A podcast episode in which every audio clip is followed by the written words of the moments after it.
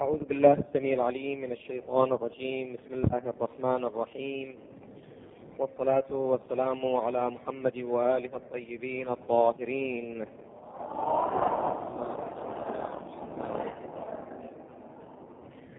قال الله تعالى في محكم كتابه العزيز يا أيها الذين آمنوا اتقوا الله حق تقاته ولا تموتن إلا وأنتم مسلمون. كان الحديث في التقوى وأثر ذلك في حياة الإنسان دنيا وآخرة. وانتهينا إلى هذه النقطة الأساسية من أبحاث التقوى وهو أنه أن كثيرا مما يصيب الإنسان من المصائب والبلايا في هذه الحياة الدنيا فهو بسبب ذنوب الإنسان وخطاياه. وما أصابكم من مصيبة فبما كتبت أيديكم ويعفو عن كثير. أو قوله تعالى ظهر الفساد في البر والبحر بما كسبت أيدي الناس أو ما نسب إلى أئمة أهل البيت عليهم أفضل الصلاة والسلام من قولهم إنما هي أعمالكم ترد إليكم. ولكنه هنا قد يأتي هذا التساؤل وقد ورد هذا التساؤل على ألسنة جملة من الإخوة وهو أنه هو أننا نجد أن هذه المصائب والبلايا لا تختص بالإنسان المخطئ والمذنب بل نجد ذلك في غير المذنبين والمخطئين وهم أنبياء الله العظام فإن هؤلاء أيضا ابتلوا في حياتهم وأصيبوا بمصائب عظام. وكذلك فيما يرتبط بأئمة أهل البيت عليهم أفضل الصلاة والسلام فإننا عندما نقرأ سيرتهم نجد بأن هناك كثيرا من المصائب العظام والكبار ابتلوا بها عليهم أفضل الصلاة والسلام. بل أكثر من ذلك. نحن نقرأ في كثير من الروايات ما مضمونه أن المؤمن مبتلى أو كما ورد في كلام للإمام الصادق عليه أفضل الصلاة والسلام وإن البلاء أسرع إليهم من ركض الخيل. البلاء إلى المؤمن أسرع من ركض الخيل. اذا كيف نوفق بين أن المصائب والبلايا هي من ذنوب الإنسان وبين أن هذه المصائب قد توجد في غير المذنبين أيضا؟ أنا في المقدمة لابد أن أشير إلى هذه الحقيقة وهو أننا عندما نرجع إلى القرآن الكريم نجد أن القرآن يؤكد هذه الحقيقة بنحو واضح وهو أن الحياة الدنيا كلها ابتلاء. يعني الإنسان إذا أصيب إذا أعطي نعمة فهو ابتلاء وإن منع عن نعمة فهو ابتلاء. كل شيء في هذه الحياة هو ابتلاء. لا يوجد شيء في هذه الحياة تعبر عن كرامة أو عن إهانة. لا كل شيء في هذه الحياة الإنسان فيها في امتحان وفي اختبار.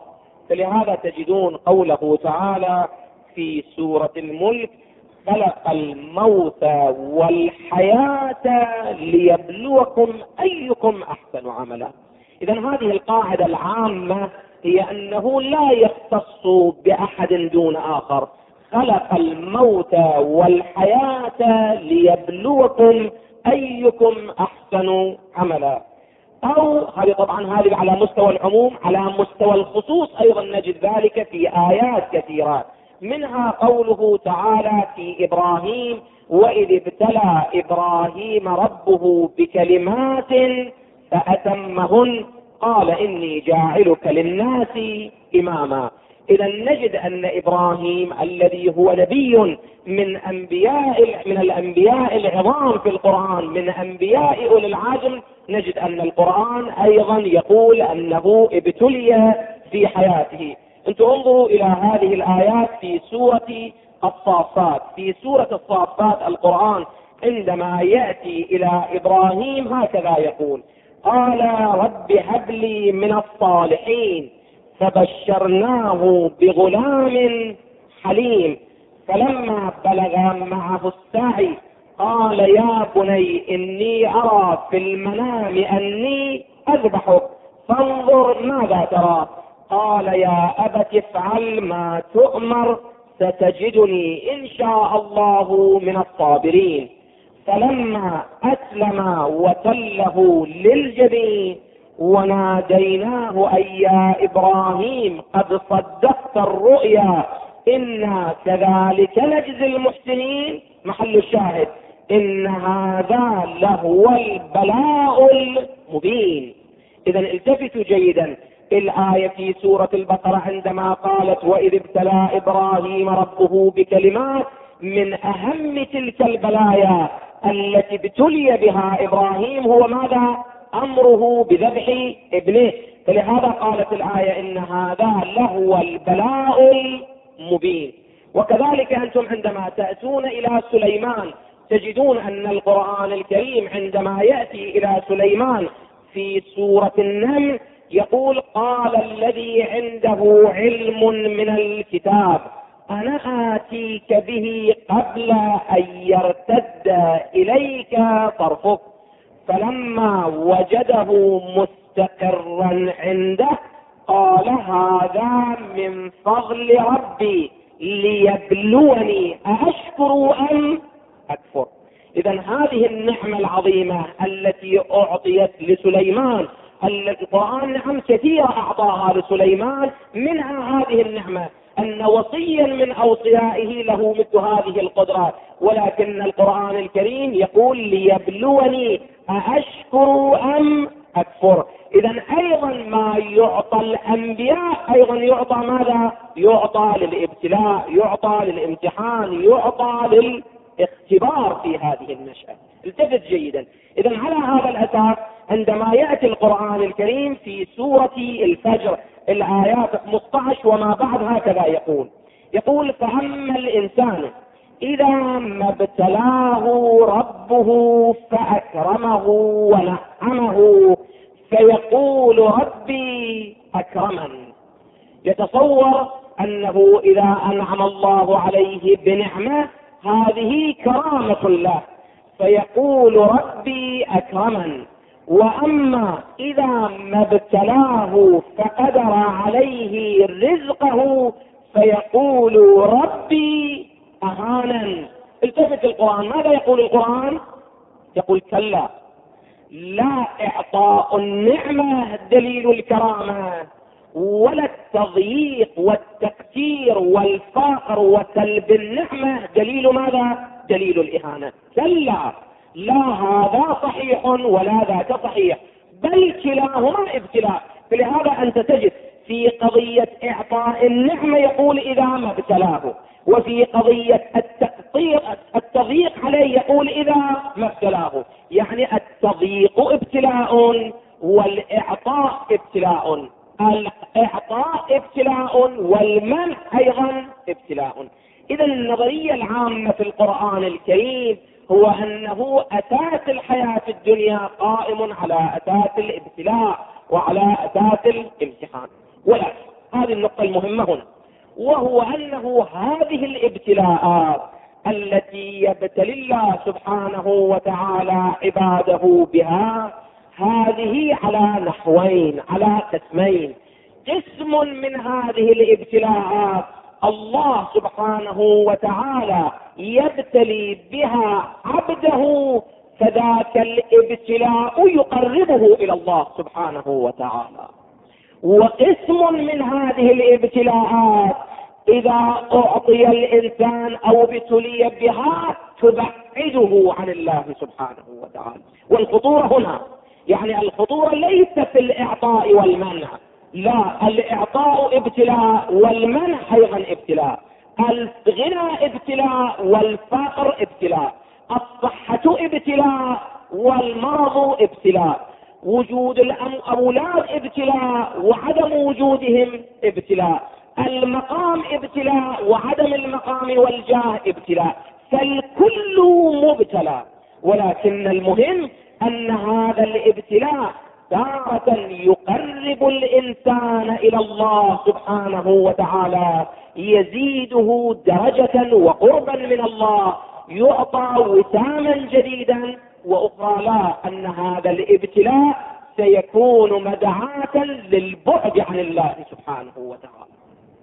ولهذا تجد القرآن الكريم عندما يأتي إلى الابتلاءات الموجودة للأنبياء يجد نجد أن الابتلاء أوصلهم إلى الله. أنت تقرأ في إبراهيم وإذ ابتلى إبراهيم ربه بكلمات. ولكن إبراهيم ماذا فعل؟ فأتمهن قال إني جاعلك للناس إماما. اذا عندما دخل إبراهيم في الابتلاء وخرج ناجحا مظفرا من هذا الابتلاء الإلهي الله سبحانه وتعالى جازاه على ذلك. قال إني جاعلك للناس إماما. أو عندما نأتي إلى الأئمة عليهم أفضل الصلاة والسلام نحن نقرأ هذا هذا هذه الجملة المشهورة يا حسين إن لك عند الله مقاما لن تناله إلا بالشهادة. وهذا أيضا كان ابتلاء وامتحان هذا المقام إذا أراد أن يصل إليه لابد أن يمر بهذا الطريق. أو عندما نأتي إلى الرسول الأعظم صلى الله عليه وآله وسلم ما أوذي نبي مثل ما أوذيه؟ وهذه المقامات إذا أراد أن يصل إليها الأنبياء من خلال الابتلاء والامتحان والمصائب والبلايا يصلون إليها. إذا هذه طبقة أن الابتلاء يكون بالنسبة إليهم نعمة. يعني ماذا؟ يعني تقربهم إلى الله سبحانه وتعالى. ولكن هناك طبقة أخرى وهي المصيبة هنا هو أنه بالابتلاء بدل ما يتقرب إلى الله ماذا؟ ها؟ يبتعد عن الله. فلهذا تجد القرآن الكريم في سورة آل عمران الآية 178 انظر إلى هذه الآية. قال ولا يحسبن الذين كفروا أنما نملي لهم خير لأنفسهم. أن إنما نملي لهم ليزدادوا إثما ولهم عذاب مهين. خب هذا الازدياد هذا المال هو يتصور أنه كرامة نعمة من الله.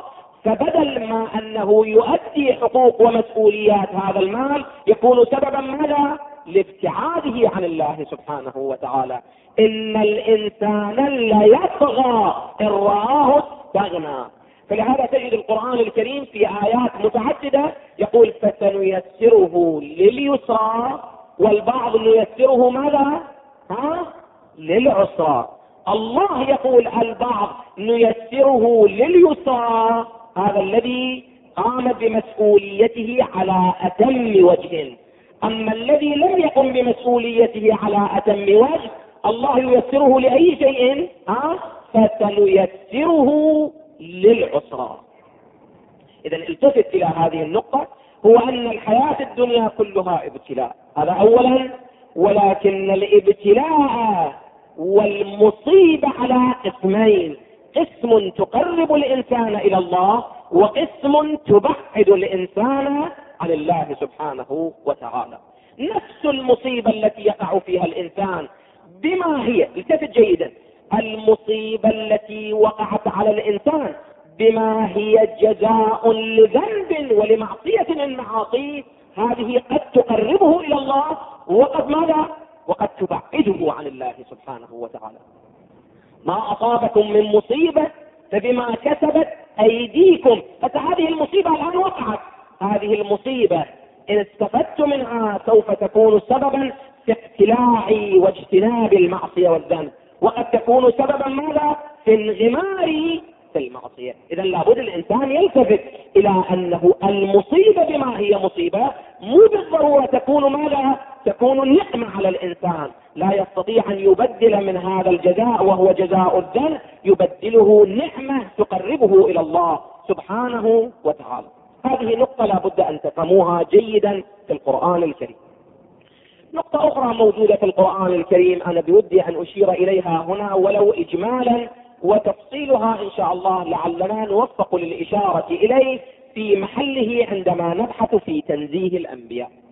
القرآن الكريم يشير إلى هذه الحقيقة وهو أن الإنسان كلما زاد قربا من الله سبحانه وتعالى كلما زادت مسؤولياته وزاد تحمله للصعاب وللمصائب هذه نقطة أساسية في القرآن.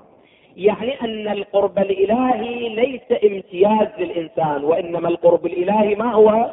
مسؤولية على كاهل وعلى عاتق الإنسان. فلهذا أنتم عندما تأتون إلى القرآن وتستقرئون حياة الأنبياء تجدون نوح يوسف يعقوب أيوب الخاتم صلى الله عليه وآله وسلم هؤلاء مروا بمصائب كبار وعظام في حياتهم. لماذا؟ لأنهم توجد لهم ذنوب. كلا الإنسان كلما ارتفعت درجة قربه من الله كلما كانت مسؤولياته أعظم في القرآن الكريم.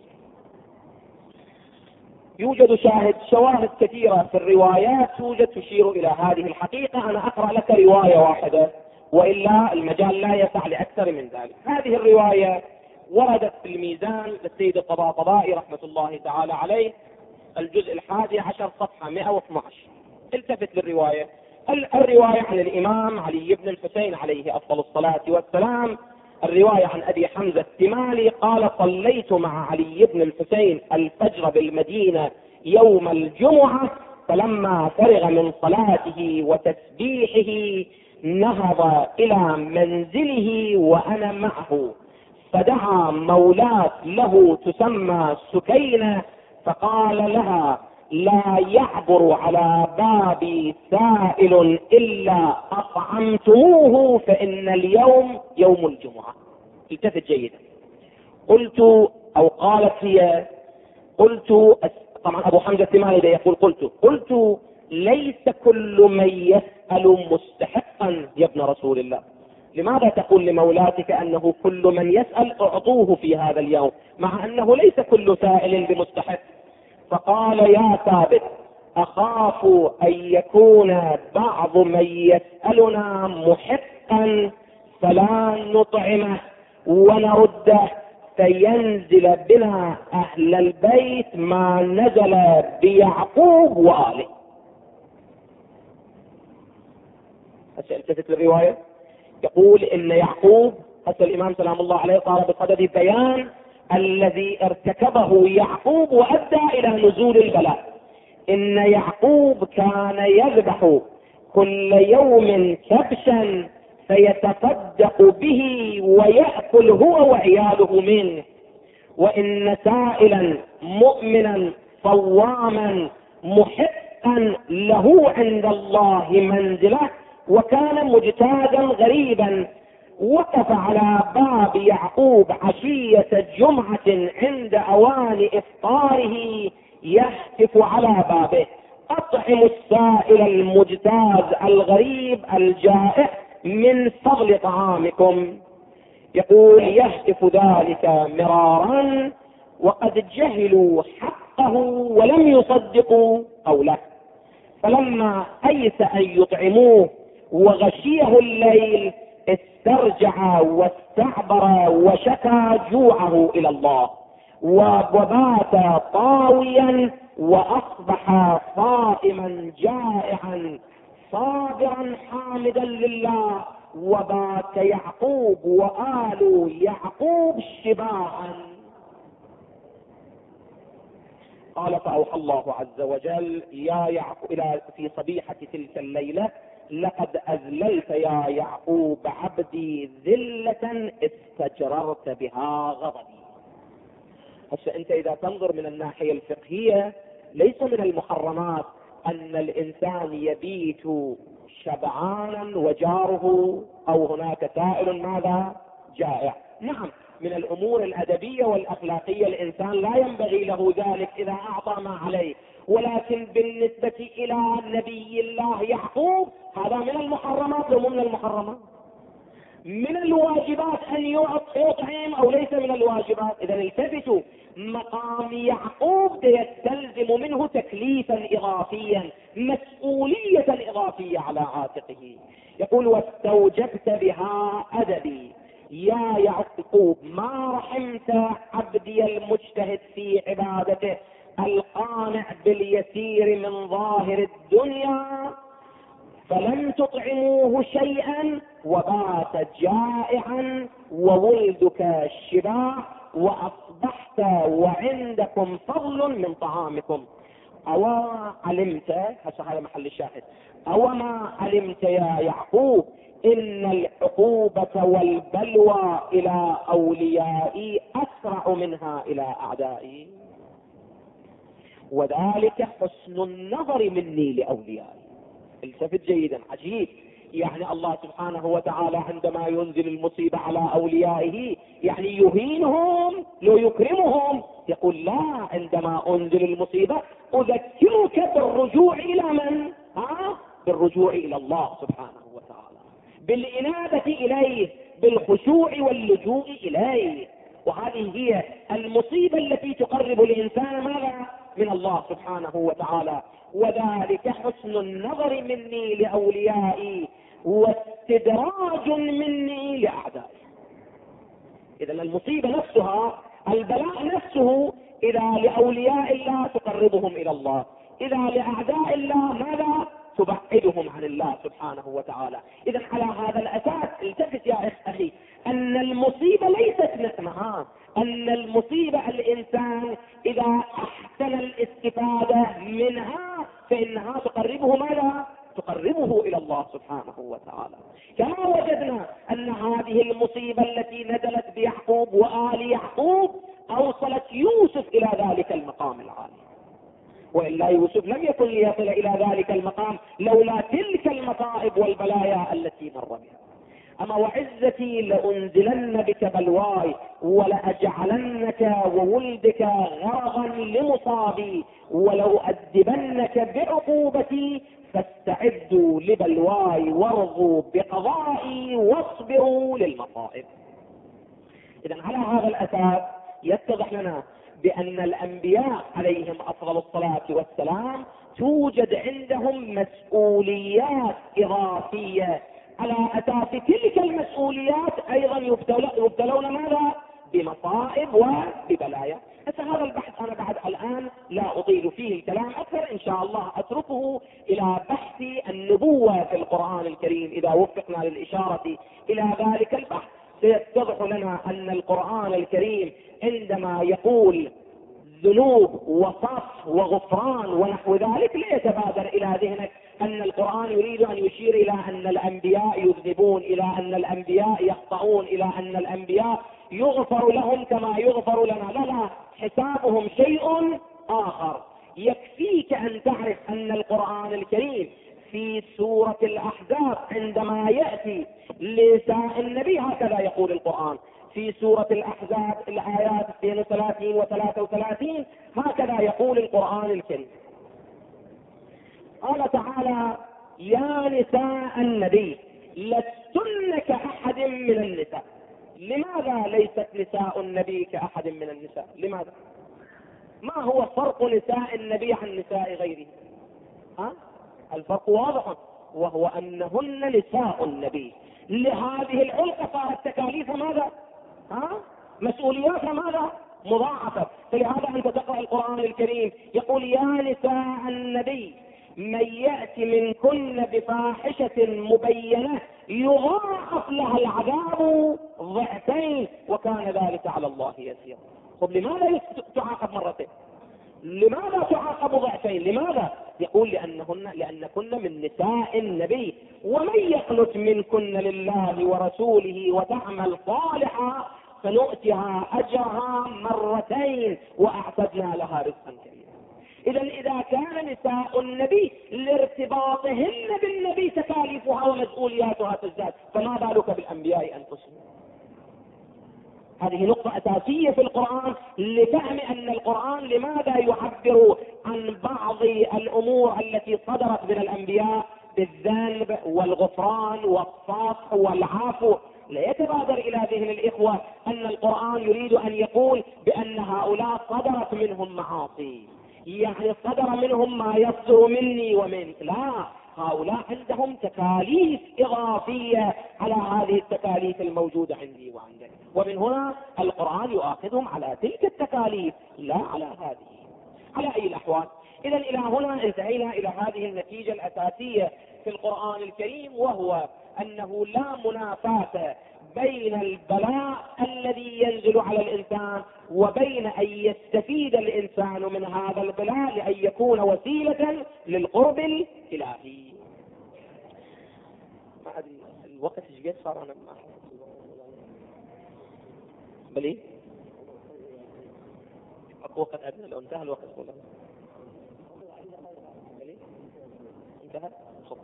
اذا إلى هنا ننتهي إلى هذه النتيجة. طبعا أنا كان بودي أيضا أدخل في البحث الذي تركناه في الأسبوع الماضي وهو العلاقة بين فعل الإنسان وبين الجزاء المترتب على فعله. هذه العلاقة جدا مهمة. أنا إن شاء الله تعالى في الأسبوع القادم سوف أرجع إليها مرة أخرى لتتضح لنا أهمية هذه العلاقة لأن هذه المسألة مرتبطة بمسألة الخلود في النار لأن واحدة من أهم المسائل التي تطرح لعله حتى في مثل هذه الأيام عقائديا هو أن الإنسان إذا أذنب في هذه الحياة الدنيا مدة أربعين سنة ثلاثين سنة خمسين سنة مئة سنة لماذا يعاقب بنار جهنم بنحو الخلود وما هم بخارجين منها؟ خلود لا متناهي لماذا؟ ما هي العلاقة بين أن الإنسان إذا عصى الله لمدة محدودة ومعينة يعاقب عقابا ماذا؟ ها؟ طويلا في تلك النشأة. حتى فيما يرتبط بالثواب قد نقول الجواب على ذلك تفضل من الله. أنت لا تستحق من الله إلا ثواب لطاعة أربعين سنة وخمسين سنة أكثر من هذا لا تستحق ولكن الله يتفضل عليك فيعطيك الجنة لا متناهية. ثواب لا متناهي لا حد له. أما أن الإنسان إذا عصى الله سبحانه وتعالى لمدة مهما كانت طويلة بالنسبة إلى الخلود في نار جهنم لا يمكن مقايستها. اذا ما هي الرابطة بين العمل بين الذنب بين المعصية وبين الجزاء بنحو أن الإنسان إذا عصى الله في هذه النشأة لمدة قصيرة سوف يعاقب هناك لمدة طويلة جدا. حتى لو لم يكن خلود حتى لو لم يكن خلود ولكنه الأحقاب التي يبقى فيها في نار جهنم أيضا لا تناسب ذلك الذنب الذي أذنبه. هذه القضية مرتبطة أيضا بمسألة الرابطة بين العمل وبين الجزاء المترتب على العمل. والسلام عليكم ورحمة الله وبركاته.